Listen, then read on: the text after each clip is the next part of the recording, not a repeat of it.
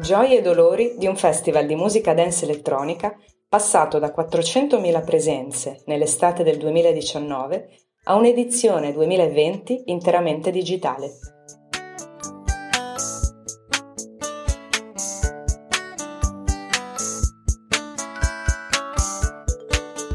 Benvenute e benvenuti al podcast di Melting Pro dedicato a Connectando Audiencias Italia, la prima rivista italiana dedicata al management culturale, al marketing e all'analisi del pubblico. In questo episodio potrete conoscere l'esperienza del festival belga Tomorrowland e la sua necessaria transizione a un format digitale nell'estate 2020. Attraverso il racconto di Franklin Costa e Carol Soares, esperti di strategie di intrattenimento dal vivo, capirete i risultati inattesi, i successi e gli errori da cui gli organizzatori sono ripartiti per massimizzare le potenzialità che il digitale offre al festival e al suo pubblico. Buon ascolto! L'edizione digitale del Festival Tomorrowland, un nuovo capitolo nelle esperienze dell'intrattenimento dal vivo di Franklin Costa e Carol Soares. Il 25 e 26 luglio 2020 il festival di musica elettronica più cool al mondo ci ha dimostrato come sia possibile ripensarsi e costruire velocemente un nuovo modello di business per i festival, anche nel mezzo di una crisi globale. Il Tomorrowland Around the World non si è tenuto a Boom, in Belgio, la città d'origine del festival, dove si sarebbe dovuta svolgere quest'anno la sedicesima edizione. Al posto del mondo reale, l'organizzazione dell'evento ha creato un nuovo mondo virtuale, la magica isola Papilionem. La versione digitale di Tomorrowland ha avuto otto palcoscenici, dove sono state presentate più di 60 attrazioni da tutto il mondo, incluso uno spettacolo surreale di Katy Perry. Oltre a nove esperienze complementari, tra cui giochi, conferenze, merchandising e una bacheca che ha fatto da timeline collaborativa di contenuti pubblicati sui social. L'organizzazione del festival ha raggiunto alcuni traguardi che meritano tutto il nostro rispetto e ammirazione. 1. Hanno creato un meraviglioso mondo magico virtuale con una qualità grafica paragonabile ai migliori giochi disponibili oggi sul mercato. Tutto questo in appena tre mesi. 2. Hanno costruito una programmazione che ha messo insieme i concerti sul palco con altre esperienze complementari, contribuendo a creare la sensazione di fear of missing out, FOMO, emozione che tutti i buoni festival fanno provare. Si vorrebbe essere in più di un posto allo stesso momento. In questo modo sono riusciti a ricreare nel mondo virtuale un'esperienza che finora era possibile sperimentare solo negli eventi dal vivo. 3. A differenza del 99% delle altre dirette disponibili sul mercato, il Tomorrowland Around the World è stato pagato al 100% con biglietti che partivano da 12,50 euro per il pass giornaliero, a 50 euro per l'acquisto di un pacchetto che includeva le dirette di tutti i due giorni dell'evento, più la possibilità di accedere al replay dello show preferito entro una data fissata, il 3 agosto. 4. Imprese globali come Bex, Pepsi, Absolute, Lipton hanno sponsorizzato la manifestazione decidendo di investire in nuovi contenuti e nuove esperienze per il pubblico. Il risultato? Quantitativamente, l'organizzazione del festival informa che più di un milione di persone hanno partecipato a questa edizione. Questo significa un aumento del 150% rispetto alla precedente edizione dal vivo, che aveva coinvolto circa 400.000 persone in due fine settimana. Qualitativamente, il Tomorrowland ha rappresentato un'anticipazione di quello che potrebbe essere il futuro dei festival. È stato testato un nuovo modello di business che probabilmente sarà riproposto e sviluppato per una nuova edizione. Stiamo assistendo, senza uscire di casa, alla rinascita delle esperienze e dell'intrattenimento dal vivo.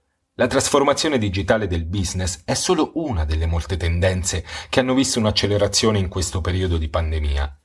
Il Tomorrowland è un ottimo argomento di studio per chiunque voglia capire cosa può succedere d'ora in avanti. Non è tutto rose e fiori nell'isola di Papilionem. Sbagliare è una conseguenza naturale di chi innova. Non ci sono precedenti per il nuovo e chi fa da apripista si assume più rischi di quelli che verranno dopo. Vediamo di seguito alcuni aspetti che secondo noi varrebbe la pena migliorare. La debolezza principale che abbiamo riscontrato è stata la mancanza di interazione tra i partecipanti e la poca attenzione nei confronti dei protagonisti dell'evento. La nostra chatroom non ha mai funzionato e non è stato possibile abilitare l'opzione per creare un gruppo di conversazione privata. C'erano poche possibilità, forse nessuna, di interazione tra i partecipanti e questa è una premessa fondamentale di qualsiasi festival dal vivo. Chi non ha mai chiacchierato con uno sconosciuto in coda al bar o conosciuto qualcuno di nuovo durante un festival? Era molto strano, quasi imbarazzante, vedere centinaia di migliaia di partecipanti digitali creati per l'evento che ballavano sulla pista e che potevano simulare urla e grida attraverso delle opzioni apposite. Durante la quarantena ci siamo abituati al distanziamento. Perciò ci è sembrato un po' insolito partecipare a una festa online con una pista creata artificialmente e con tanto assembramento di persone virtuali. Uno degli aspetti più interessanti da considerare riguardo le dirette dei vari artisti durante la quarantena in Brasile è stato l'aspetto di intimità per cui sembrava che l'artista suonasse solo per te. Forse, quando torneremo alle edizioni dal vivo, potrebbe essere più interessante creare degli avatar, come nel Fortnite Festival, per interagire e ballare con gli altri in maniera più reale e questo potrebbe avere più senso. Siamo piuttosto sicuri che l'edizione 2021 del Tomorrowland prevedrà questa opzione. Cosa aspettarsi nel 2021? 1. Un nuovo modello di business che è arrivato per restare. Se il biglietto più economico è costato 12,50 euro e hanno partecipato più di un milione di persone, è semplice fare il conto. È molto probabile che l'organizzazione dell'evento investirà ancora di più su questa nuova fonte di reddito, in un momento in cui non siamo ancora sicuri cosa succederà agli eventi di queste dimensioni. 2. Geosegmentazione di esperienze. Il budget per il 2021 è in fase di pianificazione in questo momento. Abbiamo già un festival, 100% digitale, globale, esportabile e vendibile a una realtà locale a seconda del paese da dove si collega il partecipante.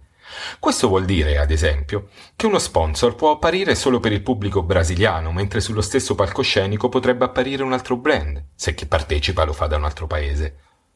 3. Possiamo aspettarci una piattaforma di gioco di Tomorrowland? L'industria dei giochi è tra quelle che sono cresciute di più in questo anno. Una grande parte del pubblico di Tomorrowland è anche gamer. La tendenza è che in una prossima edizione del festival ci si avvicinerà sempre di più alla modalità Party Royale di Fortnite, dove ogni partecipante ha il suo personaggio e la possibilità di interagire in modo più coinvolgente durante il festival. Le esperienze digitali non sono arrivate per sostituire quelle dal vivo, sono diverse e non si può fare un vero paragone tra di loro. Il segreto è considerarle come complementari, cioè pensare come se ognuna potesse migliorare l'altra, creando un'esperienza dove possano coesistere, invece di mettersi a discutere quale delle due sia migliore dell'altra. Tutti questi esempi propongono un'esperienza digitale che, anche se diversa e a volte meno redditizia di quelli faccia a faccia, ha comunque comunicato con più persone, trovato nuovo pubblico, coinvolto i fan nelle loro comunità, accelerato la curva di apprendimento per un formato di esperienze ibrido che sarebbe arrivato prima o poi anche senza il 5G. C'è ancora tempo per creare la vostra prima esperienza online. Approfittate di questo periodo che ancora non sembra finire per sperimentare nuovi formati e modelli di business.